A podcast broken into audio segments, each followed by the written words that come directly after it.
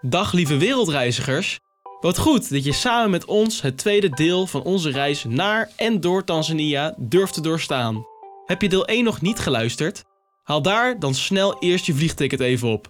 Je hoort daar van Irsa, Robin en Lisanne hoe je je voorbereidt op een reis als deze, hoe je in Tanzania komt en hoe anders de cultuur en leefomstandigheden van de Tanzaniaanse kinderen op school zijn vergeleken met hier. Zo, nu snel de riem weer vast, want Irsa en Co gaan ons nog een hele hoop vertellen over het eten, de dieren, de leefomstandigheden en ook de gevaren in Tanzania. Let's go! Wat heb je in die drie weken gegeten? Heel erg goed. Ja? Ja. Ehm, omdat we dus onze eigen kookploeg bij hadden, wat heel, heel fijn was. Dat is denk ik ook gelijk, nou, denk ik, weet wel zeker. Dat is een van de redenen waarom die scholen ook zo graag met ons mee willen doen. Wij komen namelijk ook met eten. Die kinderen willen dolgraag een buddy zijn, want dan weten ze dat ze de drie dagen dat wij er zijn, dat ze 's ochtends, middags en 's avonds fantastisch eten. Want ze eten met ons mee. Ehm, dus eh, nou ja, we hadden echt van alles. Ze hadden het zo ontzettend goed geregeld. Ik weet ook dat het jaar ervoor dat het daar heel, helemaal niet zo goed was geregeld. Dus ik denk dat dit een beetje overcompensatie was om het goed te maken. Maar vonden wij niet erg. Dat was top. Maar we kregen bijvoorbeeld 's ochtends, eh, weet je, om de zoveel dagen kregen we pannenkoeken. Eh, om de zoveel dagen kregen we worstjes of zo, weet je, kregen Engels ontbijt. Eh, om de zoveel dagen hadden we gewoon toast met, met jam. Ehm, nou, echt gewoon best wel westers eten. En dan eh, af en toe kwam er wel ook Tanzaniaans eten voorbij. Dat was wel leuk. Dat het dus niet elke avond Tanzaniaans was. Maar dat het om de, weet ik veel, drie dagen, vier dagen kregen we Tanzaniaanse eh, kost. Ehm, maar ook gewoon nasi-achtige tafereelen, weet je, gewoon rijst met kip.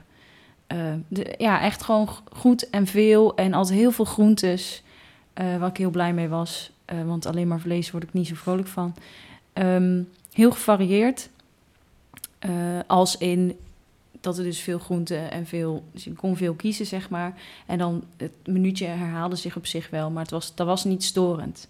En dat was ook gewoon genoeg. En eh, ja, die leerlingen die, en de docenten die aten dan met ons mee. Ja, dat was dan wel... eh, dat was ook wel echt een, een reden inderdaad waarvoor ze het deden. Zeker. Ehm, ik kan echt nog steeds geen rijst meer zien. ik vond het echt vreselijk.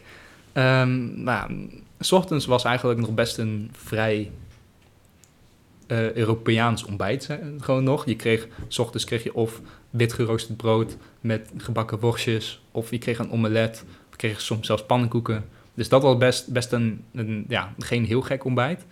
En we kregen ehm, s smiddags eigenlijk een avondmaaltijd. Gewoon volle bak, heel veel eh, warm eten. En dat was dan vaak of rijst of pasta. Ehm, ja, was niet al te lekker, maar je hebt het wel gewoon nodig. En je Mhm. gaat daar ook niet zeiken over wat je wel of niet wil eten. Want je moet gewoon blij zijn dat je eten hebt. Waren er mensen die daar moeilijk over deden? Ehm, nou ja, zo- zoals ik net ook al zei. ehm, ik was op een gegeven moment heel erg klaar met de rijst. Het was gewoon droge witte rijst met dan een of ander prutje aan de zijkant. En als je dat drie weken, drie weken lang elke dag een keer eet, dan ben je daar best wel klaar mee op een gegeven Ja. moment. Ja, en dan s'avonds kregen we eigenlijk weer gewoon een volle avondmaaltijd. Dus je was gewoon eh, twee keer op een dag vol, vol avond aan het eten eigenlijk. Klinkt niet Afrikaans. Je zou zeggen dat je daar juist... eh, dat het heel karig is met eten en zo, maar dat valt er best wel mee. Het is alleen hetzelfde. Ja, we hadden ons daar eigenlijk op, op voorbereid met heel veel ehm, koekjes en energy bars en zo ingepakt om mee te nemen. En bijna niemand heeft ze de eerste week aangeraakt. Omdat we gewoon zoveel eten kregen dat we ook echt dachten van ja, Mhm. kunnen we dit überhaupt wel op? Want, want we mochten ook niet zelf opscheppen. Dat deed het, het kookteam. Dan moest je dan langslopen met je bordje. En die gooide gewoon wat eten op je bord. En dan, en dan stond je daar en zei ze, nou, jij kan wel een beetje meer gebruiken. En dan gooiden ze nog meer eten erbij. En soms kreeg je het niet eens op. Kon je een beetje slapen daar? Eh, waar, waar, eh, waar stonden jullie tenten? Onze tenten stonden op het schooltrein. Oké. ja, ehm, ja, ja, ze staan niet natuurlijk om de hoek een camping of zo. Nee. Waar je eventjes kan eh, kamperen met je tentje. Ehm, ze stonden op het schoolplein. ehm, meestal bij het gebouw waar wij als global eh, crew, zeg maar als groep, het meeste tijd, de meeste tijd doorbrachten. Dus ehm, bij bijvoorbeeld een bepaald lesgebouw, dan zouden wij daarvoor in een, een halve cirkel of in een soort van ruitjespatroon onze tenten opzetten. En ehm, het leuke daaraan is wel dat die kinderen die daar dus op die school wonen, om zes uur of zo opstonden. En dan begon met hun dag en afwassen en kleding wassen en douchen en zo. En dat hoorde je dan dus ook. Dus je hoorde die kinderen eh, geluid maken en eh, naar hun lessen lopen als het eenmaal zeven uur was of acht uur. Ehm, en dat maakte het wel heel levendig, maar daardoor ook lastig om ietsjes langer door te slapen als je daar zin in had. Over het algemeen moesten we ook gewoon vroeg op. Dus ik had er geen last van zelf. Ik sliep prima. Op één keer na, trouwens, dat is wel een grappig verhaal. Ehm, sommige mensen zijn ingeënt voor hondsdolheid. Ik persoonlijk niet. Ehm, en ik weet een aantal anderen ook niet. Eh, dat was namelijk optioneel. Ehm, je moest dus heel erg uit de buurt blijven van honden en andere wilde beesten die je konden gaan bijten. Want dan kon je heel erg ziek worden en dan moest je ook meteen naar Nederland. Nou, dat wilden we natuurlijk niet. maar toen was ik op een gegeven moment, uh, lag ik in de tent. En uh, ik hoorde een hond heel erg agressief blaffen en hijgen en tegen de tent aanrennen. En uh, niemand weet waar die vandaan kwam ook. was heel bijzonder. Maar goed, dat, is, dat was wel echt een momentje van een soort van doodsangst. Dat ik dacht, oh, als die tent nou maar niet kapot gaat en dat beest naar binnen komt, want dan, dan moet ik weg. Dan moet ik gewoon terug naar huis. Dat was wel heel eng. Um, maar dat is uiteindelijk goed gekomen. Maar goed, toen sliep ik dus niet lekker. Want toen was er een enge hond. Want voelde je je s'nachts wel veilig? Um, ja, dat wel. Maar dat komt ook omdat er volgens mij extra beveiliging aanwezig was toen wij er waren. Ik weet dat niet 100% zeker. Maar ik heb dat van een van onze begeleiders gehoord. Die zei toen van ja, er is meer begeleid. Uh, of er is meer beveiliging dan wat je ziet. Dus tuurlijk, er zijn daar sowieso al beveiligers op zo'n schoolterrein, vaak. Maar omdat wij er dan zijn, en dat is dan blijkbaar heel belangrijk dat wij veilig blijven, zijn er dus wel extra beveiligers ingezet. Ehm, maar die zijn wij niet tegengekomen of zo. Dus ik wist wel van, oké, de poorten gaan gewoon op slot als wij hier slapen. Als het goed is, komt er niemand binnen. Ik ben ook niet bang dat leerlingen ineens naar ons toe komen, naar onze mhm. tent en met tent inkruipen s'nachts of zo. dat was geen reële angst, want je weet dat het is dat doen mensen niet zomaar. En ook als ze dat wel zouden doen, zouden er heel heftige consequenties aan verbonden mm. zijn. Want um, ja, een um, beetje buiten de lijntjes kleuren uh, wordt wel een beetje afgestraft. Uh, in ieder geval in de gebieden waar wij waren, op de scholen waar wij waren, was dat niet echt uh, een ding wat je wilde doen als Tanzaniaanse leerling. Maar je was ook de, de hele dag buiten. En je was dan aan, aan het einde van de dag zo kapot dat ik in ieder geval, ik viel zo in slaap. En ja, ik ben ook gewend aan kamperen. Dat doe ik al vanaf, vanaf dat ik klein ben. Dus het was ook niet eng of naar of apart voor mij om in een tent te slapen. Ik had niet zoveel moeite mee. Behalve dat het soms een beetje koud was s'nachts. Maar ja, gewoon een trui aan doen. En uh, ik heb daar prima geslapen. Was zelfs één avond dat, uh, uh, nou ja, de, de volgende ochtend werd ik wakker. En toen hoorde ik van iedereen om me heen dat er s'nachts twee wilde honden om onze tenten hebben gelopen en allemaal zitten blaffen en tegen de tenten aan zijn gesprongen en dat sommige mensen echt hartstikke bang waren. Ik heb er doorheen geslapen. Niks van gemerkt. ja, ja, ja, ja, dat dacht ik wel. Eerst die zei juist dat ze doodsbang was. Ja, ik, ik ben er niet eens wakker van geworden. ik hoorde die verhalen naderhand. Ik dacht, oké. Hoe ziet zo'n ochtend eruit dan? Um, na die eerste dag, dan ga je slapen in die tenten. Moet je vroeg wakker worden? Ja, uh, de eerste ochtend dat je op een school komt, dus dan heb je er uh, meestal al een middag op zitten. Nou, dan ga je dus s'avonds slapen en de volgende ochtend moest je meestal rond half zes opstaan dat was echt wel rampzalig, kan ik je vertellen. Want en je hebt, je hebt gewoon een soort jetlag. Niet eens dat je heel veel tijdverschil hebt, maar gewoon omdat je zoveel in een vliegtuig hebt gezeten dat je niet meer precies weet waar je bent en hoe het eraan toe gaat. En dan moet je om half zes opstaan. Um, nou, dan ben je opgestaan, je hebt je gezicht gewassen, tanden gepoetst. En je gaat naar de flag raising. Dat is een soort van bijeenkomst van alle leerlingen van één school. Dus de Tanzaniaanse school. En dan alle leerlingen van de Nederlandse school die in Tanzania zijn gekomen. En dan gaan ze de vlaggen, de vlaggen hijsen. Um, de vlaggen van de landen. Ja, ja, van de landen. Dus Tanzaniaanse en Nederlandse vlag. En um, ja, nou ja, leuk, dat wisten wij van tevoren. Wat wij niet wisten, was dat we ook onszelf moesten gaan voorstellen tegenover de hele school. dus dat was heel ongemakkelijk. Ehm, nou ja, goed, eh, even je naam zeggen. Wie ben je en hoe oud ben je en waar kom je vandaan? Eh, en dan gingen al die kinderen dan lachen om je naam of zo. Ik weet niet precies waarom. Was wel heel grappig, maar ook wel heel ongemakkelijk. En ehm, nou, die vlaggen waren gehesen en dan moest je het volkslied zingen. Ik heb nog nooit zoiets rampzaligs gehoord. Die Tanzanianen hadden het perfect ingestudeerd. Dat meerstemmig zelfs. En a cappella. En mooi, mooi, mooi. En dan zingt men het Tanzaniaans volkslied, volkslied, wat natuurlijk uit volle borst en super zuiver en fantastisch wordt uitgevoerd door de Tanzanianen. Dat doen ze natuurlijk ook een stuk vaker dan de Nederlanders. Dus wat, wat gingen ze doen? Ze gingen met 1500 man het volkslied zingen. En dat was zo mooi. Gewoon dat, dat eigenlijk 1500 man gewoon in koor dat volkslied zingt, wat je nog nooit hebt gehoord. En eh, nou ja, ik, ik vond dat zingen gewoon heel mooi eigenlijk. Maar toen moesten we zelf gaan. en toen moesten wij dus ook... Nou, we hadden een Nederlandse vlag meegenomen, want we wisten dat dat, dat de bedoeling was. En we hadden volgens mij twee keer geoefend met het Wilhelmus zingen. En het was... eh, we zouden twee coupletten doen. En nou, we begonnen met zingen. Nou, probeer maar als eerste 1500 man uit volle overtuiging gaat zingen, wat ze elke week doen. En dan jij met eh 15 anderen, of 16 anderen, dan het Wilhelmus gaat zingen. Nou, het was gewoon één grote afgang. Het was zo gênant. We stonden daar ten eerste super vals te zingen.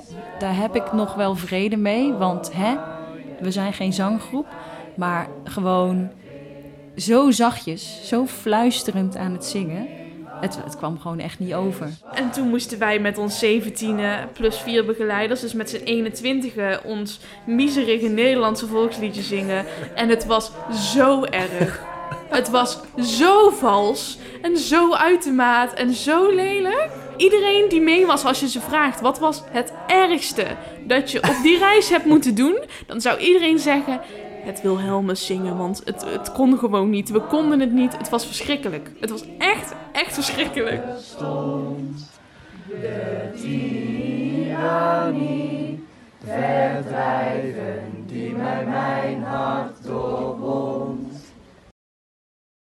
En wanneer we nog maar net zijn bijgekomen van deze prachtige hymne voor het vaderland, snijdt Iersa ineens een heel ander onderwerp aan. En dat zaakje, dat stinkt nogal. Je moet je voorstellen dat je in een heel ander klimaat belandt. ehm, en wel, ja, gewoon anders eet dan thuis. Want je eet niet je standaard bruine boterham met kaas of hagelslag. En je soepje tussen de middag of je salade. Het, het is gewoon wel anders en je lichaam moet daar gewend aan raken. En eh, ja, nu wordt het een beetje expliciet misschien. Maar eh, diarree is best wel veel voorkomend als je daar dus in het begin komt en niet gewend bent aan het eten. Ehm, dus eh, bijna iedereen in onze groep Zat aan de scheid. zat aan de scheid. ja, maar dat was niet erg, want daar had bijna iedereen, gelukkig ik zelf niet, ben ik heel trots op nog steeds. Daar schep ik nog steeds over op. en als we dan weer eens eh meeten met z'n allen, dan zat ik zo, ja, maar ik had geen diarree. Dus, eh, ehm, maar goed, iedereen zat inderdaad aan de scheid. En, Zullen ze fijn gevonden hebben daar op die school? Dat jullie ja, de pot Geweld, nou ja, geen pot hè, een gat in de grond was het. Zo'n zo'n zo'n zo'n hurktoilet, weet je wel? Oh, maar waar, waar gaat dat heen dan? Eh, eh, Nobody knows. Gewoon de grond in. Gewoon grond in. Ik weet, ik zou het niet weten. Toiletpapier mocht je daar ook niet in gooien. Dat deed je in een emmertje ernaast. Dus super hygiënisch ook. Ehm, maar goed. Eh, maar dat was wel grappig, want op een gegeven moment was er een soort wedstrijd ontstaan. Wie er al het vaakst had gepoept. Ehm, Ronald, leuk dat je luistert. Eh, de grote winnaar van deze gewonnen. wedstrijd. Ja, Applaus zeker. Applausje voor Ronald. Ja, nee, ja, de grote winnaar was dat echt 25 keer of zo. Als het niet vaker was. In die drie weken. In drie weken. Heftig. Ik weet niet hoe het met jou zit, maar volgens mij is dat niet gemiddeld. dus ehm, ja, nou ja, goed. Eh, maar dat was leuk, want daar konden we heel open over praten. En daar gingen we ook echt om lachen en zo. En dat was wel, ja, was gewoon gezellig. Even poeppraten noemden we dat dan Ja. ook. Was gewoon prima. Hoe hoog stond jij in de scheidstrijd? Ehm, ik stond wel boven gemiddeld, maar ik stond niet bovenaan. Ik weet wel dat Eh, het record was 31 in drie weken. Eh, volgens mij stond ik rond de 18, 19. Nou, ik denk dat ik... Ook netjes. Ik denk dat ik, ik, denk dat ik wel boven gemiddeld was. Maar ja, ik denk, wat is het, 6, 7, 8, zoiets. Ja, ik ben daar altijd wel aardig goed in, maar niemand wint het van Ronald Buis. Echt niemand. Nee, die man die kan schijten, dat is ongelooflijk. Ja, die zat volgens mij op dag 1 al op 3 of zo. Ja, dat, dat trek ik niet. Dat is te veel. Zoveel heb ik gewoon niet in mijn kleine lichaampje zitten. Nee, ik, ehm, eh, ik heb hem bij far niet gewonnen, maar ik heb hem zeker bij far niet verloren. Ook zeker niet. Nee, en het is heel prettig om te ervaren om er gewoon boven een gat in de grond eh, je behoefte te moeten doen. Dat is echt, eh, dat werkt als een tiet. Ja. ja, dat zal wel, ja. Ja, dat is heel, heel prettig, ja. En dat is eigenlijk best wel hygiënisch. Ja, dat is heel fijn. Ja, maar ik heb niet gewonnen. Nee. Ik denk dat ik een beetje middenmoot was. En hoe ziet eh, de rest van zo'n dag er dan uit? Ehm, nou, dat was eigenlijk per dag heel erg verschillend. Want eh, de ene dag ga je een werkactiviteit doen. Dus dan ga je m, ja, meebouwen aan eh, fundering voor een school. Hebben we bijvo- bijvoorbeeld gedaan. En we hebben eh, muren geschilderd en nou, van alles. Ehm, maar we gingen ook leuke activiteiten doen. We hebben een keer een waterval bezocht, een berg beklommen. Ehm, we hebben heel veel spelletjes gespeeld.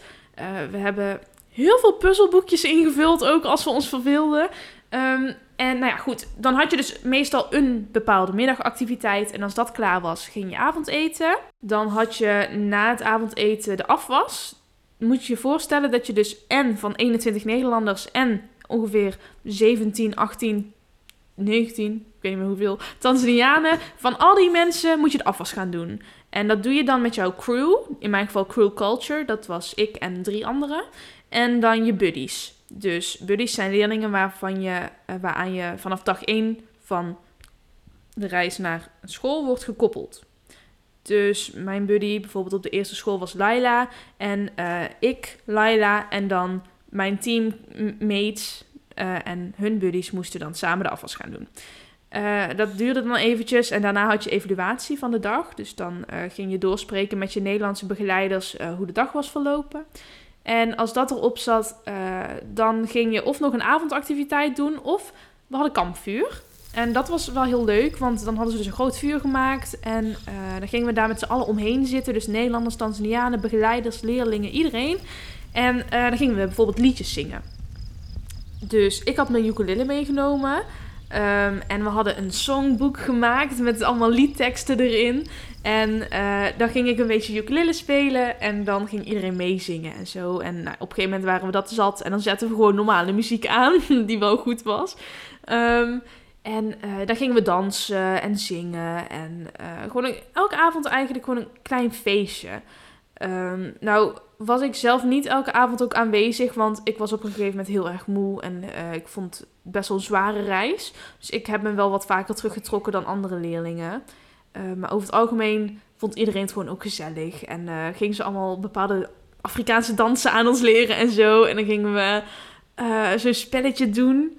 Oh, ik krijg ineens helemaal zo'n flashback. Ehm, ja, dat, dat is verder niet interessant. Maar je zat in een kring en eh, je ging rondrennen. En je moest iemand aantikken die dan na jou achter jou aan moest of zo. Ik weet het niet meer. Zakdoekje leggen. Nee, Nee, nee, Martin, het was niet zakdoekje leggen. Ehm, het, was ook, het was ook niet echt achter iemand aanrennen. Maar in ieder geval, je moest een liedje zingen en dan door die kring rennen. En dan dus iemand aantikken die dan ineens ook dat liedje, liedje moest gaan zingen of zo. Het was Ja. heel vreemd, maar het was wel leuk. Het was in het, in het eh, Swahili ook, dus je leerde gelijk wat van de taal. Eh, ik voelde me helemaal, ehm, ja, oké. Want, oh, dus, dus Swahili is daar de taal. Ja, Swahili eh, is de taal in, in Tanzania. Oké. Ja. Heb je een beetje Swahiliaans geleerd? Ja, ik, kan, ik kon een, een liedje. Maar oké, eh, Robin, als je luistert, je gaat me vermoorden, want ik ga het sowieso weer verkeerd doen. Robin zegt elke keer dat ik het verkeerd doe.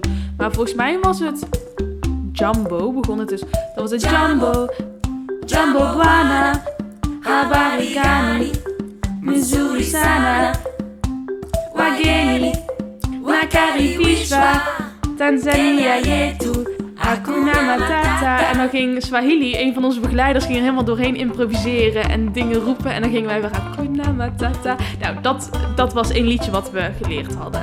Ehm, eh, ja, dat vond ik mooi. Vond iedereen mooi. Ik ga het ook nooit meer vergeten. Bedankt voor dit optreden. Ja, graag gedaan. Dit was exclusive. Ik ken dit niet. Ja, maar het is, het is ook een bekender liedje. alleen ik ken de variatie Kenya hier. Ja, het is een, in Kenia spreken ze ook Swahili, dus het ligt aan, aan welk land je bent. Tata. Jumbo. ja,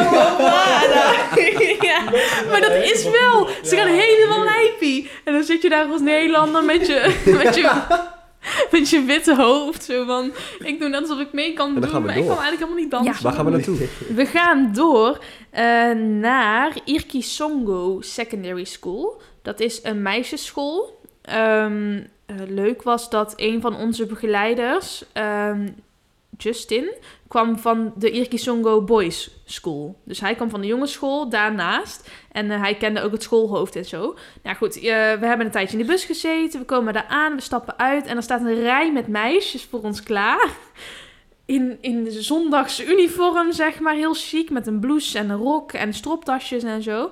En ehm, nou, ze, ze gaan een liedje voor ons zingen.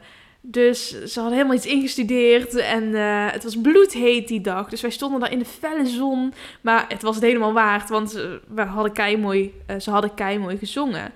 Ehm, en toen werden wij gekoppeld aan onze buddies. Ehm, dus op die school was mijn buddy Janet. Van de andere buddies weet ik eerlijk gezegd de naam niet meer. Jawel, weet ik nog wel. Grapje. Op die school was mijn buddy Janet. En ehm, nou ja, goed, ik kreeg een leuke sleutelhanger van haar als cadeautje, als welkomstcadeautje. En eh, je had dus je buddy leren kennen. Je ging vervolgens je spullen weer in de wat, tent. wat is je buddy precies? Oh, buddy is een leerling waaraan je gekoppeld wordt. En eh, daar ga je eigenlijk de meeste activiteiten mee doen in de dagen die volgen. Oké. Dus ehm, ja, de crew-activiteiten, daar betrek je je buddy bij. En eh, als er een ehm, opdracht wordt gegeven die je in koppels moet doen, doe je dat meestal met je buddy. Ehm, nou, toen gingen we onze spullen in de tent zetten en icebreakers doen, zodat we de leerlingen beter leren kennen. En ehm, s s'avonds hadden we dan weer gewoon een kampvuur zoals normaal. En dan de volgende ochtend weer flag raising. Dat was eigenlijk altijd hetzelfde riedeltje. In de eerste dag doe je meestal hetzelfde. Ehm, en eh, ja, deze kinderen die konden ook weer belachelijk goed zingen. Dus het was zeer oneerlijk, wederom. Ehm, en toen gingen we, eh, ik weet dat we in die dagen ook nog naar een revalidatiecentrum zijn gelopen in de buurt. Eh, waar dus mensen na ongelukken of na operaties of wat dan ook terecht konden om te revalideren, om beter en sterker te worden. En daar hebben we heel veel afval in de omgeving opgeruimd. Ehm, ja, in hoeverre heeft dat zin? Want het wordt niet gerecycled. Maar goed, het was in ieder geval weer netjes daar. Ja. Het zag er weer schoon uit. En eh, we hadden echt heel veel vuilniszakken met afval eh, verzameld. En eh, we hadden ook een rondleiding daar gekregen. Dus hoe dat eruit zag en wat ze waar deden en zo. En het, het zag er eigenlijk gewoon... Kijk, ja, de indeling is natuurlijk anders. Het is niet als een soort van ziekenhuisgebouw zoals wij dat hier kennen. Ehm, maar ehm, het, was wel heel netjes. Je zag gewoon, ja, dit is inderdaad een revalidatiecentrum. Het was heel mooi aangelegd, mooie tuinen erbij. En ja, bijna chic wilde ik het noemen. eh, voor de omgeving waarin het zat. Want ja, het was wederom gewoon in the middle of nowhere een, oh ja, een revalidatiecentrum. Nadat we bij Irgisongo Secondary School waren geweest, eh, zijn we doorgegaan naar Kipok. En ehm, Kipok, daar was een meisjesschool, ook een meisjesschool. Eh, maar hier hadden ze heel weinig, ehm, ja, hoe noem je dat? Vernieuwing zou ik het eigenlijk willen, willen noemen. Dus eh, ze hadden er eigenlijk geen elektriciteit, ehm, geen verlichting. Dus eh, ja, s'nachts naar de wc lopen, dat moest dan ook echt in het donker. Want ze hadden geen lampen op het terrein staan. Maar we hebben daar wel het mooiste uitzicht gehad. Want je keek uit op, op Kipok Mountain. Nou, dat was meer een soort van heel hoge heuvel dan het, dat het echt een berg was. Maar dat was wel heel mooi met de zonsondergang erachter. En ehm, hier hebben we ehm, ook een letterwork gedaan. Dus we hebben wederom muren geschilderd. En we hebben, eh, dat was geen lex- letterwork, maar dat was wel heel leuk, een berg beklommen. Dus de berg waar we uitzicht op hadden, daar zijn we op gelopen. En eh, toen zijn we daar boven gaan zitten en toen hebben we de zonsondergang gekeken. En dat was echt een van de mooiste dingen die ik in mijn leven heb gezien. Het was echt, het was zo bijzonder, want je hebt geen lichtvervuiling daar. Het wordt daar s'nachts gewoon helemaal donker. En je ziet alle sterren en de maan. En ik weet nog dat iemand me ooit nog zelfs Mars heeft aangewezen. Want die had een app op zijn telefoon. Nou, dat was helemaal mooi. Je kon in principe ook gewoon lopen zonder je lamp, omdat gewoon het licht van de sterren kon je gewoon... Dat was zo fel daar, omdat je... Ja, kon je gewoon eigenlijk alles zien. Dat was ook zo, zo veel dat je op een gegeven moment ook zag dat niet alle sterren wit zijn. Maar je zag ook een paar gele en een paar rode en zo ertussen. Dat is wel echt Ja. Als je één ding zou moeten noemen, wat is je nou het allermeeste bijgebleven van die hele reis? Ehm, dat wij van de eerste school weggingen. En nou ja, we gingen in zo'n grote bus. Alle tassen moesten ook boven op het dak. En daar werd zo'n zeil overheen gedaan, werden vastgebonden. Dat was daar ook normaal. Ehm, en dat we dus ehm, nou ja, naar de tweede school toe reden. En je kwam op wat je dus ook op, eigenlijk alleen maar op foto's ziet. Gingen de hoek om en we kwamen bij een weg die zo lang was dat je zeg maar de volgende bocht niet kan zien. Door de bolling van de aarde, zeg maar. Dus die was enorm lang en langs de zijkanten alleen maar, eh, nou ja, eh, vlaktes en van die, van die gekke Afrikaanse bomen. Je weet vast wel welke ik bedoel. Ehm, en dat ik naar links keek op een gegeven moment en ik zag een enorme vlakte. Waar ik dus een paar van die bomen zag. En ik zag eh, wilde giraffes rennen over die vlakte. En op de achtergrond was heel erg hoog de, de, eh, de Kilimanjaro op de achtergrond. En toen dacht ik echt van, oké, dit beeld ga ik niet snel vergeten. Ben je ooit bang geweest tijdens de reis? Ehm Eén keer. Eh, dat was ook ehm, in Kipok. Eh, dat was dus die, die ene plek met die hele grote open vlaktes met hier en daar een heuveltje. En ehm, onze tentenkring stond midden op het schoolterrein. Maar de wc was gewoon een hokje midden in een veld, buiten het schoolterrein. En dat ik een keer midden in de nacht wakker werd en dacht, ja, ik moet echt wel naar de wc. Ik kan niet wachten tot morgenochtend. Dus ik mijn tent uit. En ja, het was daar helemaal donker. En ik loop eigenlijk de laatste schoolverbouw bij. En toen moest ik nog gewoon ruim 100 meter een volledig open veld inlopen. Waarvan ik ook wist van, ja, weet je, kilometers verder is alleen maar open vlakte. En we hadden ook de ochtend daarvoor hadden we een enorme slang daar gevonden. Dat hielp ook niet mee. Oh ja. En toen moest ik dus daar naar de wc en ik heb wel een sprintje getrokken door het veld heen, zeg maar. dat ik toch wel mm, tussen de, tussen de gebouwen voelde ik me toch iets fijner. ja, snap ik ook wel. Toen we eenmaal klaar waren bij eh Kipok, eh, zijn we doorgereden. En voordat we naar de volgende school gingen, gingen we naar Lake Babati. En dat was heel ehm, bijzonder. Of eigenlijk gingen we eerst naar Lake Manyara. Daar zijn we overheen gevaren in houten kano's. Dat was super leuk. heel veel mooie foto's ook van gemaakt. En eh, daarna zijn we doorgelopen naar Babati. En eh, daar was een meer waar nelpaden in zaten. Dus we hebben vanaf de kant staan kijken terwijl een gids ons uitleg gaf over nelpaden. Leuk feitje, nelpaden kunnen heel lang hun adem inhouden. En ze zwemmen niet, maar ze zinken naar de bodem en lopen dan over de bodem. Echt? Dat heb ik daar geleerd en ik ben nog steeds zo in de war ervan. Hè? Maar hoe, ze komen wel weer boven. Ze komen weer boven. Ja. Ja?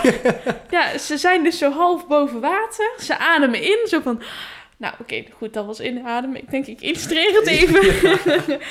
en ehm, nou, dan houden ze hun adem in. Dan zinken ze naar de bodem. Ja. En dan lopen ze verder naar waar ze willen zijn. Dat kan dus echt tot 10 minuten duren. Want zo lang kunnen ze hun adem inhouden. En dan komen ze weer boven. En dan gaan ze gewoon le- lekker verder met hun leven. Dat, Dat vind ik echt heel ja, grappig. nou, dat, dat hebben we dus geleerd van die gids. Dat was ook echt een geweldige middag. En, eh, nou, het is all fun and games, maar dan moet je op een gegeven moment toch door. Dus dat was onze vrije tijd. Onze eerste echte vrije tijd sinds het begin van de reis. Eh, toen was het ondertussen al eh, twee weken verder of zo. Toen gingen we door naar Singay Secondary School. En dat was weer een gemengde school. Dus we hebben een gemengde school gehad, twee meisjesscholen en toen weer een gemengde school. En ehm, daar hebben we op de eerste dag eh, de finale van het WK voetbal gekeken. Op een heel groot scherm. Met echt wel 200 Tanzaniaanse leerlingen achter ons. En wij mochten op de eerste rij zitten. Dat voelde wel heel bijzonder. Ook een beetje ongemakkelijk, maar wel heel leuk. Eh, dat was volgens mij Kroatië tegen Frankrijk. Ja. En toen had Frankrijk gewonnen. En daar was Tanzania heel blij mee om een of andere reden. Ehm, maar dat was, dat was ook echt een ervaring. Want iedereen gillen en, en juichen toen Frankrijk gewonnen had en zo. Dat was echt wel heel bijzonder. Ehm, en we hebben daar ook zelf een voet- voetbalwedstrijd gespeeld. Namelijk Nederland tegen Tanzania. En ehm, dat was... Ook met eh, volkslied en zo? Of... Nee, zo officieel deden we het niet. maar eh, we gingen op een eh, voetbalveldje bij de school. Daar zaten wel wat kuilen in, dus je moet oppassen voor je enkels dat je ze niet eh, breekt of zo. Ehm, maar daar zijn we gaan voetballen. En het was niet heel spannend, want het werd uiteindelijk 5-1 voor ons. Omdat wij ja, toch wel wat voetballers, denk ik, bij ons hadden of zo. Ik weet eigenlijk niet waarom. Ik weet ook wel dat de Tanzaniaanse ehm, leraar, die ook mee voetbalde, heel boos was op zijn eigen leerlingen. Dat ze hadden verloren ach, van ons. Het was heel sneu. Maar, ehm, ja, maar dat was echt wel leuk. En heb je nou in heel deze reis eh, heel veel eh, beesten gezien? Ehm, ja, best wel. Eh, ik weet dat we één keer eh, een Let's Work gingen doen bij een teachers house. Dat is zeg maar een huis bij een school waar de docenten dan kunnen wonen als zij in de buurt van de school moeten wonen. Ehm, toen gingen we daar iets doen met muren opvullen met cement. En eh, op de achtergrond, in de verte, zag je een groep giraffen. En het waren er niet twee, maar het waren er echt zeven of acht of zo. En die waren allemaal aan het rondrennen met z'n allen. En ja, dat was gewoon geweldig. Want aan de ene kant ben je aan het werken en aan de andere kant heb je een uitzicht dat je in de rest van je leven nooit meer zult hebben. Eh, dus dat was echt ja, best wel fascinerend. En ehm, ook wel eens als we in de bus zaten, dat er eh giraffen langs de weg liepen, eh, struisvogels hebben we gezien. Ehm, geen leeuwen of zo, helaas. Maar misschien ook maar beter, want ja, je weet niet wat die gaan doen. Ehm, maar voor, voornamelijk giraffen zag je veel... Ja, op zijn tijd zag je die gewoon langslopen, zeg maar. Ehm, maar voor echt olifanten en zo, eh, om die te zien, zijn we uiteindelijk op safari geweest. Dus toen zijn we naar Kilimanjaro eh, National Park gegaan. En daar hebben we echt meer beesten gezien. Dus buffels en olifanten, Grote grote dieren. Ik weet even niet meer hoe ze heten precies. Ehm, maar die hebben we dan echt op safari gezien. Dat was ook niet per se waarvoor we natuurlijk kwamen, voor de Hmm. dieren. Maar het was wel heel gaaf om, Ja, om ze dan langs de weg ineens te zien lopen uit het niets. Dat was echt wel een heel bijzondere Maar ervaring. die scholen die staan dus ook gewoon op plekken waar, die, waar, die, waar die giraffen de, de bomen kaal vreten. Of... Nou, niet per se direct langs, of eh, sorry, niet per se direct naast de scholen, eh, maar wel wat verderop. Dus dan gaat het over een kilometer verderop Ja, bijvoorbeeld. Dan kan je ze wel eens in de verte voorbij zien lopen. Ehm, maar niet, het, het is niet zo dat je ergens staat en dan komt ineens een giraf langs of zo. Dat, eh, Want hoe, hebben ze daar iets van maatregelen voor getroffen dat die beesten niet bij de school kunnen of zo? Of... Ik denk, als ik het me goed herinner, zit er, zat er wel iets van een hek om de meeste scholen. Ja. Of een soort draad op de grond of zo. Ik weet niet precies meer wat het was. Maar volgens mij hebben ze daar over het algemeen wel maatregelen voor. En hoe lang heb je daar gezeten voordat je uiteindelijk terugging? We hebben daar ongeveer drie dagen gezeten. Dus eh, ehm, op die camping hebben we volgens mij drie nachtjes geslapen ongeveer. Het allerlaatste eh, slaapmomentje zaten wij eh, bij Hans. Hans was zeg maar de, degene die eh, de koks en zo leverde en Fadili leverde. Degene die ook, eh, die doet ook tours naar Kilimanjaro of zo. Die, is echt een toeristische tour operator is hij. En op zijn terrein sliepen we en ze hadden een barbecue voor ons geregeld. Dat was in een badkuip. Was een enorme badkuip met drie lagen en er lag alleen maar vlees op. We waren, eh, zo'n grote groep waren we niet, maar er lag echt vlees op voor 50 man. Ja, dat gingen we natuurlijk nooit opkrijgen. Maar dat is dan, dat was hun manier om zeg maar een soort van af te sluiten. Dat wij echt dachten, we hoeven allemaal niet zoveel vlees. Nee. Juist niet. Maar ja, voor hun is dat natuurlijk een soort teken van, tenminste dat denk ik, eh, van de welvaart. Ehm, en toen we daar naartoe gingen, toen kwamen we dus ook echt in op een plek die omringd was met muren. Ehm, en we waren echt ineens helemaal afgesneden van, eh, van de mensen waar we tot dan toe 2,5 week 24-7 bij waren geweest. En toen werden we ineens weer de witte toerist. En dat vonden wij zo gek, dat vonden wij zo bizar, dat we de hele tijd echt met die mensen hadden geleefd, contact hadden gemaakt. ehm, voor zover wij dat natuurlijk konden hè, in die korte tijd. En dan ineens ehm, word, je weer, word je weer in een bepaald kader getrapt waar we ons helemaal niet meer thuis in voelden. Als we daar waren begonnen, was er niks aan de hand geweest. Hadden we dat helemaal niet zo ervaren, want dat is wat we gewend waren. Een zwembad, oh ja, prima, is normaal. Maar toen hadden we al zoveel gezien. Wij, hoorden niet meer in dat hokje van witte toerist. Dat, dat, klopte niet meer voor ons. Wij waren veel meer begaan met de bevolking. Wij voelden ons heel erg ja, vervelend daar. Dat was heel naar. Ja, dat was heel apart om dat mee te maken, want dat, dat kan je bijna niet uitleggen. Dat moet je echt ervaren. Maar het was heel duidelijk een, een plek voor witte toeristen. Hmm. We hadden nog lang niet zoveel witte mensen om ons heen gezien, zeg maar. En ehm, Justin kon niet zwemmen. En dat wisten we allemaal, want daar hadden we het natuurlijk al heel uitgebreid over gehad. Want we kenden elkaar op een gegeven moment al drie weken. En toen gingen de leerlingen gingen, eh, Justin leren zwemmen. Ja, dat is fantastisch. Dat is zo gaaf dat, dat, dat en hij als volwassen man daar open voor stond. En dat de leerlingen allemaal zo enthousiast waren, zo begaan met hem waren, dat ze hem wilden leren zwemmen. Ja, dat is gewoon super gaaf. Heb je veel contact kunnen hebben in de tussentijd met, ja, met hier, met Nederland? Nee, Helemaal niet. ik heb... ehm, eh, we zijn twee keer of zo, drie keer in de supermarkt geweest... zodat we wat kleine spulletjes voor onszelf konden kopen. En daar was toevallig wifi.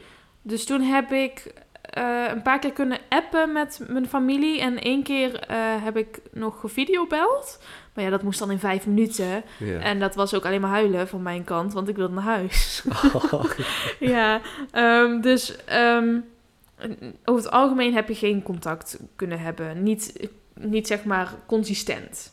Eh, dus het was één keer in de week dat je even misschien een appje kon sturen hoe het met iedereen ging en, en wat je allemaal had beleefd. En dat was het dan ook. Ik kon niet zomaar bellen, want het kostte 5 euro per minuut om te bellen naar huis. Ja, dat, dat wordt hem niet. Dat, Nee. dat kost gewoon heel veel geld. Eh, dus dat was niet te doen. Het, het was heel veel culturen uitwisselen. Het was heel veel gedachten uitwisselen. Maar ook eh, een beetje jezelf ontdekken. Ja. Is dat gelukt? Oh ja, ik ben zo tegen mezelf aangelopen op die reis. Ik dacht, eh, oh, ik, ik ken mezelf wel en, en ja, dat komt allemaal wel goed. Maar op een gegeven moment, als je in zo'n ander land zit met mensen waar je normaal niet elke dag 24 uur mee bent, ehm, dan ja, wordt er op een gegeven moment wel een spiegel voor gehouden. Dat echt wel. Je gaat je irriteren aan andere mensen, maar je gaat je op een gegeven moment ook echt irriteren aan jezelf. En eh, ja, andere mensen laten dat dan ook weten. dat je irritant bent. Dat je irritant bent. En ja, ik bedoel, dat is ook echt een groot recht. Want ehm, ja, dat, ik vind ook dat je dat moet, moet kunnen zeggen. Als je drie weken met elkaar in één plek bent, moet je op een gegeven moment ook eerlijk kunnen zijn over hoe je je voelt en waar je aan irriteert ehm, of waar je je aan ergert. Ehm, zodat je ook een fijnere sfeer kunt creëren. En ik weet dat ik op een gegeven moment met Lisanne een gesprek heb gehad over eh, waarom het mij niet lukte om kort door de bocht normaal te functioneren. Ehm, en toen heb ik heel hard gehuild. En, eh, want ja, er werd me een spiegel voorgehouden waarvan ik echt dacht, jezus, doe even normaal Ierse, waar ben je mee bezig? Wat, wat, wat doe je allemaal in je hoofd? Waarom maak je dingen zo groot terwijl ze zo klein zijn? En eh, daar heeft Lisanne me wel echt toen mee geholpen. En ehm, toen heb ik ook veel meer geleerd om dingen los te laten. En op die manier heb ik mezelf wel weer van een andere kant leren kennen. En ook geleerd hoe ik die misschien ja, wat, wat, wat vrijer mocht laten. Iets minder regeltjes denken en iets meer gewoon doen. Ik herken dat wel wat Eerza zegt. S- bij haar sowieso een heel duidelijk moment. eh, waarin ik ook echt wel bij betrokken ben geweest. Dat was echt wel heel tof om te merken. Ehm, zij, heeft, zij, zij is van de controle en zij kan de controle niet zo goed loslaten. En dat vindt ze allemaal heel lastig. Eh, voor de reis zat zij ook echt op mijn allergie. Dat weet ze denk ik ook wel. Ik, wij, vonden, wij vonden elkaar helemaal nog niet zo heel aardig voor de reis. Ik moest, ik moest altijd een beetje, ik dacht altijd, ja, Eerza, het is goed met jou. En eh, toen was er, dus, was er dus dat moment van haar dat ze zich eigenlijk compleet open gaf aan mij. En dat ze toen hebben we volgens mij ook een rondje gewandeld of zo. Dat was op de, de, de meisjesschool. Dat was met dat grote grasveld en ook één hond die daar de hele tijd rondliep. Dus ik kan me voorstellen dat ze dat nog wel weet. Ehm, en toen hebben we ook echt, echt gewoon een heel gesprek gehouden. Ik ben toen ook heel open geweest. En uh, ik heb haar een spiegel voorgehouden. En ik heb haar uit mijn eigen ervaringen verteld. En voor haar was dat wel echt een omslagpunt. Waarbij ze heel erg geconfronteerd werd met zichzelf en haar eigen denkwijze. En dat dat helemaal niet paste in de reis op dat moment. Uh, dat dat niet de skills waren, waren zeg maar, die ze nodig zou hebben voor, om een reis op deze manier op een goed einde te brengen. Um, ja, en, en, eigenlijk sindsdien uh, ben ik eerst, zeg maar, sinds dat moment ben ik eerst heel anders gaan zien. En toen zat ze ook niet meer op mijn allergie. Dat is eigenlijk wel grappig hè, hoe dat dan werkt. Um, daarna, ja, ja, ik weet niet precies hoe ik dat moet zeggen, maar daarna uh, begreep ik haar tenminste. Mm. En snapte ik ook hoe ik haar kon helpen. En dat is wel heel tof. En uh, ook als ik er nu af en toe nog tegenkom en een gewoon gesprekje met haar heb, dan, uh, dan is het gewoon fijn. Het is gewoon een heel fijn mens. Je wordt van tevoren ook helemaal door de stichting uh, gewaarschuwd van... hé hey jongens, iedereen heeft, heeft op een gegeven moment een dipje. Weet je wel, de een heeft het na een week, de ander heeft het na twee weken... maar iedereen heeft een dipje. Iedereen loopt een keer tegen die, die culture shock zeg maar, aan... en iedereen gaat er op een andere manier mee om. En je ziet dat ook echt gebeuren bij iedereen. Nou, bij Eersa was dat bijvoorbeeld super duidelijk dat ze, ze wilde zo graag de controle houden, wat niet kan. Het kon daar gewoon niet. Dus um, uh, bij haar was het gewoon uh, super zichtbaar wat dat met haar deed. Anderen is het wat minder zichtbaar, zeg maar, maar zij liet het ook echt zien. Veel mensen die op jullie reis zijn meegegaan, die um, hebben het idee dat ze zichzelf op een bepaalde manier beter zijn gaan ontdekken of beter hebben leren kennen. Heb jij zo'n Eureka-moment gehad? Um, tijdens de reis zelf niet echt. Ik heb niet per se het gevoel gehad op een bepaald moment dat ik het licht heb gezien of zo. Nee. um, maar ja, ik ben me natuurlijk wel bewuster geworden um, van dat sommige dingen die je op tv ziet van echte armoede en zo, is daar ook echt. Ik heb ook wel gewoon echt armoede gezien daar natuurlijk ook hartstikke leuke dingen en uh, ook wel mensen die juist heel rijk waren daar. Maar ja, de armoede die je soms in het nieuws of op tv ziet of zo, die is daar ook echt. We hebben ook, um, er was wel een, een realisatiemomentje dat opeens uh, drie dorpen verderop of zo, um, was een cholera-uitbraak. En dat we dachten van dit is zo zo niet bekend in Nederland, maar mhm. dit is hier gewoon hartstikke normaal, zeg maar. Dit kan hier gewoon. Hoe vond je dat de docenten slash begeleiders het deden? Want het zijn natuurlijk, het zijn geen Afrika-experts. Het zijn gewoon middelbare schooldocenten. Hier zal ook niet iedereen met mij eens zijn. Ik weet ook dat, dat Irsa het hier niet mee eens gaat zijn, maar ik vond ze hartstikke chill. Ik heb geen moment met ze gebotst. Ik vond uh, sowieso uh, de humor van, van twee van de docenten vond ik echt geweldig. Ik kon er hartstikke goed in vinden. Gewoon van die, van die droge humor, waar je hersenloos grapjes gaat maken en dat je dan stom daarover meelacht. Daar hou ik van. En uh, dat is daar zoveel geweest. Ik heb geen enkel moment met ze gebotst. Um, en bijvoorbeeld ook um, met mevrouw Wijnhoven, dat was onze, onze leider daar. Maar dat was onze, mm -hmm. uh, de persoon die alles had geregeld voor ons. En uh, op een gegeven moment gingen wij een meertje over in een, in een bootje. En toen werden wij samen in een bootje gepropt. En toen heb ik ook met haar gewoon... Um, ze, zij vroeg gewoon oprecht van, ja, hoe gaat het met je relatie? En zo. Dat mm -hmm. ze Mhm. oprecht geïnteresseerd was in mij. En dat ik toen ook um, met haar ook gesprekken ging houden over haar, haar privé-situatie. En um, uh, ook over haar en relaties en zo. Terwijl zij, zij was toen 36 op dat moment. nou ja, als 16-jarige is dat toch best gek om Ja. dat een 36-jarige te bespreken. Maar dat was ook, ook zo, zo open en gewoon uh, gezellig naar elkaar toe. Dat ik eigenlijk met de docenten ook gewoon een hele goede band heb gehad en nog steeds heb. En waarom denk je dat, dat, dat veel anderen het daar niet mee eens zijn? Nou ja, we hebben um, één keer gehad dat we met de leerlingen bij elkaar zijn gaan zitten. En dat uh, sommige mensen, uh, die botsten heel erg met de uh, sarcastische humor en opmerkingen van um, mevrouw Brons en meneer Buis in ieder geval. Um, ook vaak dat dan mensen vroegen van, hey, ehm, wat is het plan zometeen? Vroegen ze. En, en dan gaven ze soms een beetje kort af als antwoord, je hebt een planning, kijk daar maar op. Mhm. En dat vonden ze irritant. Wat ik snap, maar ik snap ook dat het voor de docenten irritant is als je 17 keer op een dag die vraag krijgt. En ehm, ja, gewoon dat soort dingetjes. Of gewoon, ehm, ja, sarcastische opmerkingen kunnen ook verkeerd vallen bij de verkeerde persoon. En we hebben toen inderdaad één avond hun ermee geconfronteerd van, weet je, een aantal mensen, zullen geen namen noemen, zijn ze dan ook, vinden de opmerkingen niet zo chill. Dus daar zitten we gewoon mee, daar botsen we een beetje mee. En dat we toen ook dezelfde meeting hebben gezegd, maar we houden wel van jullie en we vinden het hartstikke gezellig en verander niet. En, ja En hoe gingen ze daarmee om? dat pakten ze hartstikke goed op. Dat vonden ze alleen maar goed dat wij dat deden. En dus, ja, zeg maar, je doet het toch een beetje met z'n allen. En zij vonden het ook Mhm. hartstikke goed dat wij onze grenzen aangaven. En ook gewoon, ze vond een heel fijn idee dat als we ergens mee zaten, we het ook gewoon lieten weten. We wisten natuurlijk nooit echt zo goed waar we aan toe waren. We, we spraken de dagen wel door, maar het was, er zat altijd wel een marge van vaagheid in. Ja, we gaan vandaag dit doen, maar wanneer? Geen idee. We horen het wel, denk ik. En ehm, zeker in het begin, de leerlingen vroegen continu wat we gingen doen. En eh, Ronald en ik hadden allebei zoiets van... ja jongens, we weten het niet, we zien het wel, dus laat maar lekker gaan. Maar wij reageerden heel recalcitrant op de leerlingen de hele tijd. Met allemaal grapjes en... eh, ja, zij vond dat op een gegeven moment super irritant. Wat ik echt ook heel goed kan begrijpen. Maar wij zagen er gewoon deze te lol er wel van in. Van het zo te blijven doen. En op een gegeven moment hebben ze dus ook echt tegen ons aangegeven: van jongens, jullie moeten dit nu echt niet meer doen. We komen echt met een serieuze vraag. We willen graag serieus genomen worden in dat antwoord. Dus toen hebben ze echt eh, zo, op zo'n goede manier eh, onze spiegel voorgehouden van wat eigenlijk wat het deed met ze. Hoe wij reageerden naar ze. En daar heb ik heel veel van geleerd. Dat was echt mijn grote leerpunt.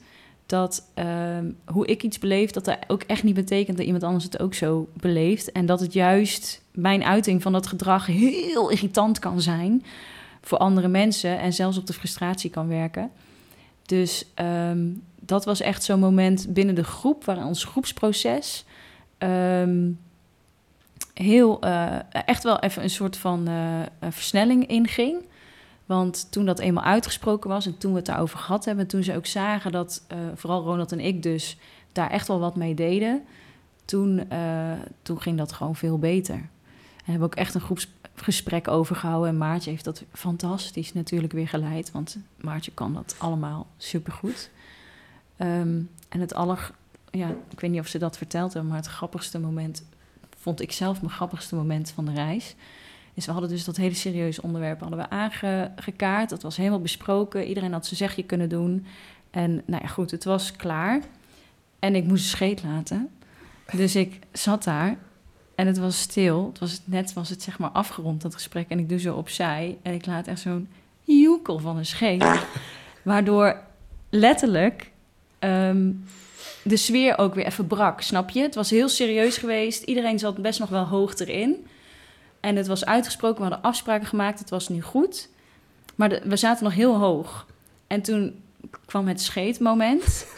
ja. En toen was de sfeer gelijk weer gewoon relaxed, snap je? Dus het was daarna ook weer van, oké, er is weer ruimte voor een grapje. We kunnen weer, weer door en we gaan nu gewoon verder met de kennis die we nu hebben.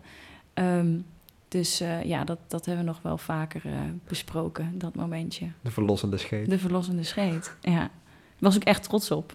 Want dat- dat, dat snap ik. Dat is ook een prestatie op zich. Ja, dat je hem op dat moment hebt ook, weet je wel. Dat, eh, ja, moet het maar het zo moest zijn. Je houdt, je houdt wel een bepaalde band. En natuurlijk met de ene leerling wat meer dan met de ander.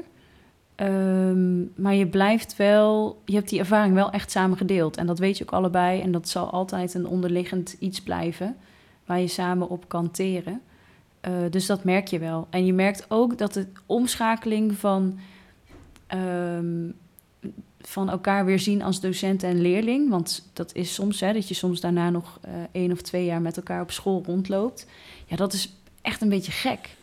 Dat is best een beetje onwennig, want je, je, hebt, je kent elkaar echt, ja, je kent elkaar van alle poepverhalen. Je weet eh, hoe je bent als je niet hebt geslapen. Je weet hoe je bent als je je niet helemaal lekker voelt. Je, je kent elkaar eigenlijk net iets te goed om weer terug te kunnen naar ehm, zeg maar dat klassieke docent-leerling eh, gebeuren. Dus dan soms merk ik ook dat, en dat doe ik soms zelf ook, dat leerlingen je dan een beetje vermijden om maar niet, ehm, zeg maar, aan groep. Want dan hoeven ze zich niet eh, anders te gedragen. En één op één is het eigenlijk altijd goed. Hm. Want dan voelen ze zich wel vrij genoeg om wel gewoon die ervaring, zeg maar, die ze met, met jou hebben gehad, om die gewoon op tafel te leggen. Maar ja, het is niet eerlijk tegenover andere leerlingen om dat te doen. Ehm, want je bent dan toch weer gewoon een van de leerlingen, snap je? Dus dat, dat kan dan eigenlijk niet. En dat voelen ze ook wel goed aan. En dat maakt het soms wel lastig. Want je kan niet altijd doorpakken op die relatie die je hebt opgebouwd. Ergens wel, want het is, je weet dat het altijd goed is, zeg maar. En ergens moet je ook weer terug in, de, in het regime van school. Hoe verliep de samenwerking tussen de begeleiders ehm, en eigenlijk iedereen die meeging naast de leerlingen onderling? Verliep dat een beetje goed? Ja, nou ja, Maartje was natuurlijk een fantastische eh, leidster, zeg maar. Degene die alles aanstuurde. Eh, dus dat ging heel erg prettig. Ronald en ik waren een beetje de twee goofy ones. Wij zaten ook continu te zingen met z'n tweeën. We maakten overal een liedje van. Dat was heel leuk. Dat was een hele fijne dynamiek. Want ik wist... Kijk, van Maartje wist ik wel... Nou, met Maartje kan ik wel drie weken op pad. Ronald kende ik nog niet zo heel goed. Eh, ik dacht wel dat het goed zou komen. Maar ja, je weet het pas op het moment dat het aan de hand is, hè? Ja, dat ging gewoon supergoed. Uh, dan hadden we nog dokter Babu, zoals we onze dokter noemden. Babu betekent volgens mij uh, oude wijze man. Dus het was al heel snel dokter Babu in plaats van dokter Laurens. Of dokter Laurie, we hadden allemaal bijnamen. Um, en uh, dokter Laurens was... Um, ja, daar ging het wel af en toe een beetje moeizaam mee. Maar die... Um, je zou denken, volwassen man, arts, die kan wel iets. Maar af en toe bleek dat toch niet zo te zijn. Er waren echt momenten dat hij foutjes maakte. Uh, niet op medisch vlak, hè, want daar, echt, daar was het natuurlijk fantastisch voor. Maar meer zo van, we hadden op een gegeven moment hadden we een project. En uh, dan mochten we als leerlingen, uh, mochten dan echt bij mensen thuis. En dan moesten ze alles moesten ze documenteren. Dat hoorde bij een bepaald project wat, wat je ook echt zo kan opzoeken op internet. Ik weet even niet hoe het heet. Dat is zo jammer dat ik dat allemaal niet meer uit mijn hoofd weet. Um, maar daar kregen ze geld voor. Dat is ook natuurlijk iets waarvoor mensen, als je in een kleine hutje woont, waarvoor je iets doet. Um, dus ze kregen daar, uh, weet ik veel, uh, drie keer een jaarsalaris voor of zo. Nee, echt gewoon belachelijk veel geld. Of drie keer maandsalaris, ik weet niet meer precies. Maar in ieder geval veel geld voor hun begrippen. En uh, we hadden dus, ik, had, ik ging met een groepje leerlingen naar een, een huis toe. En ik had dus geld van Maartje gehad. Maartje ging naar een huisje toe, Ronald ging naar een huisje toe en dokter Babu ging naar een huisje toe. En we hadden dat geld gekregen, moesten we aan het eind van ons project moesten we geven. Had dokter Babu uh, maar een derde of zo van dat geld aan die mensen gegeven. Ja, daar behaalden wij zo van. Dan kwamen wij, daar kwamen wij niet op dat moment achter. Daar kwamen we pas, weet ik veel, uh, toen wij in dat resort, een week later, kwamen we daar pas achter. Dus toen hebben we wel nog aan Justin gevraagd van... hey, wil je dat geld nog proberen bij die mensen te krijgen? Want die hebben dat gewoon verdiend. Weet je, wij mochten bij hun dat project doen. Oh ja, de Dollar Street, zo heet het. We mochten het bij hun dat project doen en daar, daar kregen ze een vergoeding voor. Ze hebben gewoon niet alles gehad. Maar ja, je weet gewoon...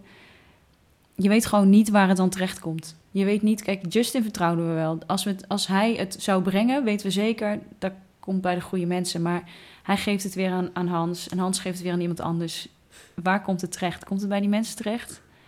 Ik weet het niet. En dan weet je wel zo. Dus daar baalden we af en toe wel van dat, uh, dat uh, de dokter um, qua uh, ja, dat soort dingen, dat hij dat dan niet goed had begrepen of zo. Terwijl, nou ja, Maartje dat echt heel duidelijk geïnstrueerd heeft. Ja. Dus dat was, dat was soms wel jammer. Maar voor de rest, qua samenwerking tussen docenten en met Justin en Fadili, ja, dat was gewoon top. Dat was echt, ging heel, heel prettig, ging heel fijn. Was allemaal heel positief. En we zijn eigenlijk, eigenlijk nergens tegen aangelopen.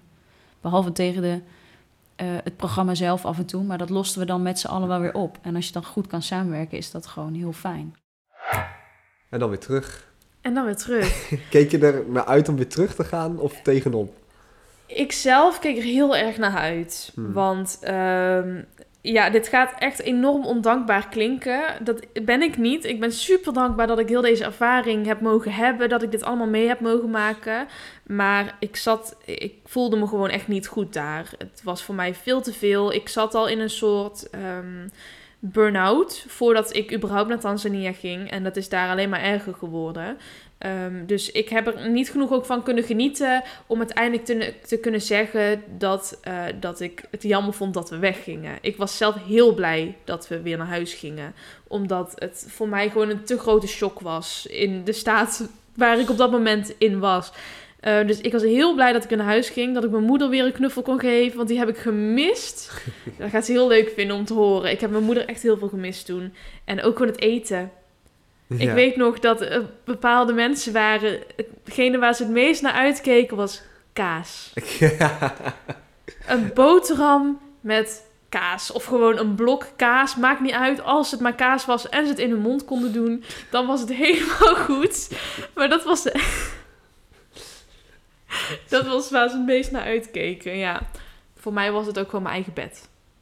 Gewoon slapen. Gewoon heerlijk. Dekentje erbij. Oh, dan kan ik nou nog steeds gewoon jaloers op worden op mezelf. Van, oh, dat was zo tent, fijn. Gewoon... Ja, gewoon in een huis. En gewoon in je eigen bed met je eigen spulletjes. En je eigen familie om je heen. En mm. ja, het was gewoon heel fijn om uiteindelijk weer thuis te zijn. En toch had ik het voor geen goud willen missen. Dat echt niet. Ik was helemaal nog niet, nog niet klaar om naar huis te gaan. En ik wilde nog niet naar huis gaan. Ik vond dat heel, heel gezellig daar. En ik was van, ja, ik ben, ik ben eigenlijk nog helemaal niet niet klaar hier. Ik wil best nog wel een beetje langer blijven. En we waren ook, voor mijn gevoel, van de ene op, op het andere moment waren we opeens thuis. En dan ga je weer terug naar je normale leven. En dat ik was wel, maar ik was net gewend hier. En dan moet ik opeens weer weg. En dan, dan ga ik weer thuis naar mijn, naar mijn luxe leventje en zo. Net als ik had bijvoorbeeld ook. Ik had mijn telefoon niet meegenomen. Want wat heb jij aan je telefoon daar? Ja. Er is toch geen, geen bereik, er is helemaal niks. En dat ik ook dacht van ja, maar ik heb hem ook helemaal niet gemist. Dus ja, dan, dan ga je terug naar je telefoon, naar de bereikbare wereld en zo. En van ja, ik vond het gewoon echt vervelend om naar huis te gaan. Word je dan dan ook emotioneel van op het moment dat je het echt achter je gaat laten? Um, daar had ik op zich niet zoveel last van. Daar ben ik sowieso niet heel emotioneel ingesteld.